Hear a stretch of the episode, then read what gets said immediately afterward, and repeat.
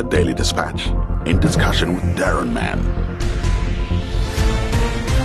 Headlines in the dispatch for today, the 2nd of December. Friday is D Day for decision on Shell coastal exploration. The nation will have to wait until Friday to find out if Shell's controversial seismic exploration along the ecologically sensitive and diverse Wild Coast will be allowed to proceed. After hearing three solid hours of argument and having large bundles of documents filed in the matter, in which four environmental and human rights organizations are seeking to interdict the seismic exploration, Acting Judge Avinash Govindjee said he was aware of the urgency of the matter and would give judgment on Friday.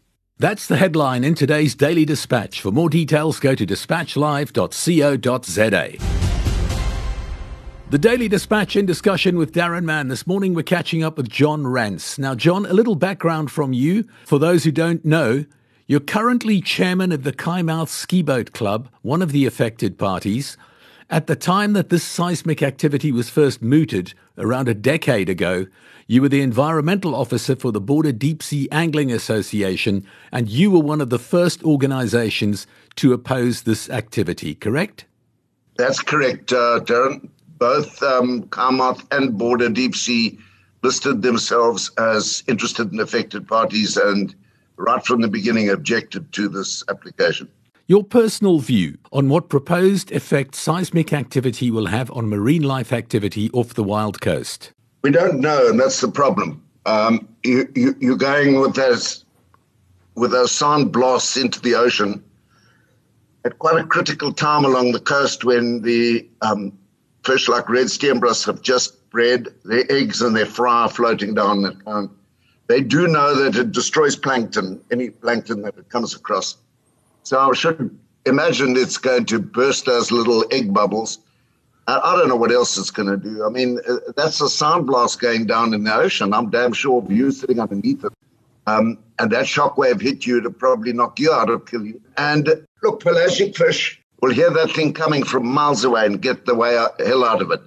Uh, it'll it'll disturb whales, and they probably going to get beachings, and you'll probably get a couple killed. But whales are bred up nicely in the last couple of uh, last decade or so. Um, dolphins, um, they'll probably affect them, uh, but they can also get out the way. But what about a wreckfish sitting down there, and the coelacanth, um, and the red steenbras? I mean, we we fought a battle against our own government. They wanted to ban us from fishing from those fish. And uh, uh, we took them to the High Court in terms of the promotion of Administrative Justice Act way back. We won that case. And at that stage, they were trying to tell us they're so endangered that we couldn't uh, put a few sinkers and rod line down there and catch them as recreational fishermen. Now they want to blast them out of existence with a with a with with jets of, of compressed air. They're mad, these guys. Um, the point we is we're not freaks. We're not environmental freaks and we're not emotional uh, junkies about this thing. All we are saying is that, and we're not necessarily against um, uh, undersea mining or exploration.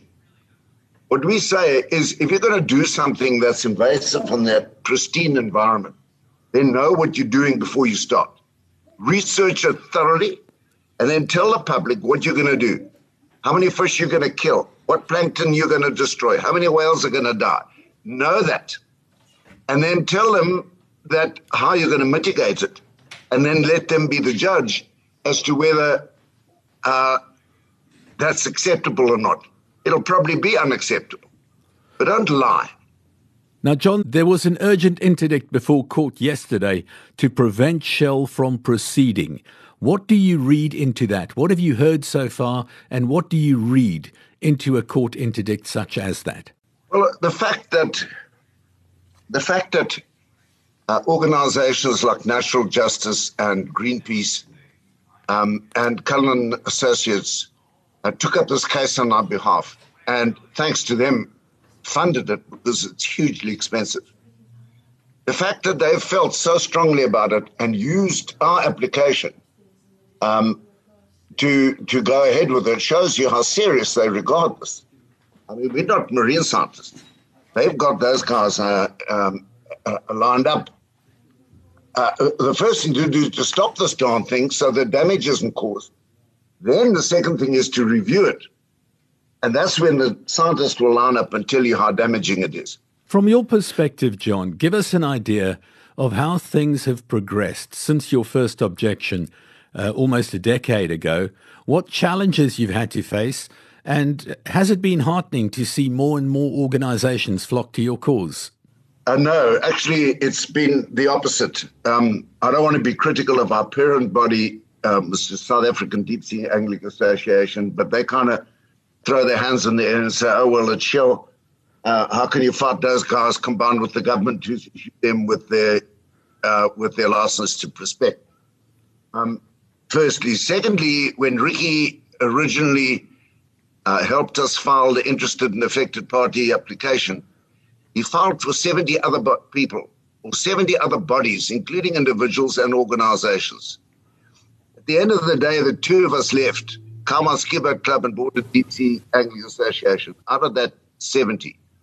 And it kind of shows uh, the apathy that there is in the public and the lack of knowledge of uh, what uh, legal rights one has or what legal ability one has to change the course of things. Because uh, the application was granted, I think, in 2013. There were certain things they had to do. Unfortunately, it was originally granted under Department of Minerals and Energy, uh, and they didn't need a very stringent um, environmental impact study to grant to grant the survey because think about it. When um, exploration takes place on land, um, they drill a, a, sample core very unobtrusively, go down into the earth, pull out the rock core, um, drive around a bit uh, where they're not destroying any vegetation, they're not destroying the wildlife, they're not doing anything really, just drilling that little core. Then, when they've got that and they now want to go mine that, uh, that's when the environmental impact study will be triggered. And that's when people will start to whinge about it. In this case, they just granted these guys this, this license. And they didn't use it. Uh, it. Then they asked for an extension. It was extended twice, I think, two or three times, from 2016 when it expired all the way through to now. During that time, the Integrated Coastal Management Bill was passed. Now, if that license was applied for today, they would have to go to Environmental Affairs to get authorization, and that would trigger one MURSA uh, environmental impact study. So that's what they're trying to duck. And my guess is that they saw that bill coming. They were told by the government, quickly get in there and get your application in, because once Environmental Affairs get hold of it, it's going to be a major issue. So that's the kind of subterfuge those guys are about. And then on top of it all, they're supposed to consult us as interested and affected parties. We heard nothing from those guys. No one told us that their uh, exploration rights had been extended for uh, each time it was done. They didn't advise anyone. Um, they tell us that on the 20th of May last year, they told us that they're going ahead with the survey this year.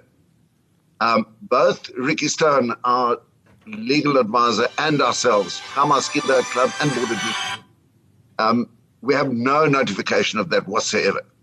They've asked for a they've asked for a break adjournment in the in the proceedings because they're going to go and look for um, record to show and, and, and come up with the affidavit that they had notified us. Well, you know, one one little email coming through to someone after how many years to say we're starting the survey. Uh, I'd forgotten about this.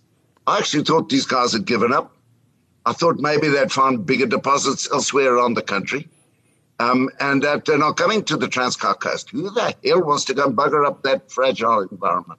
John, two points I'd like to touch on. There appears to have been a government hand or two involved in this shell activity. And secondly, there's been an enormous outpouring of public sentiment in favour of your cause. Oh, definitely, there's a government hand in it. Look, this this whole thing is part of Operation Phakisa, which is to, to develop the ocean economy. And you can bet your bottom dollar that the Guptas were right in this thing from the beginning. Um, and uh, uh, who knows who else?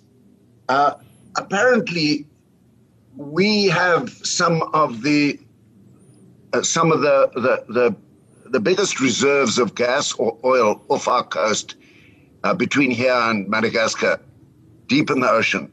Uh, we've always known there's oil here or gas here. Um, in the 1960s, um, Soekor were drilling in the Fish River Valley and found it.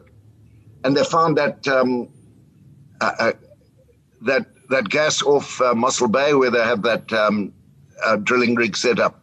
And then, of course, we've heard all about the Karoo fracking.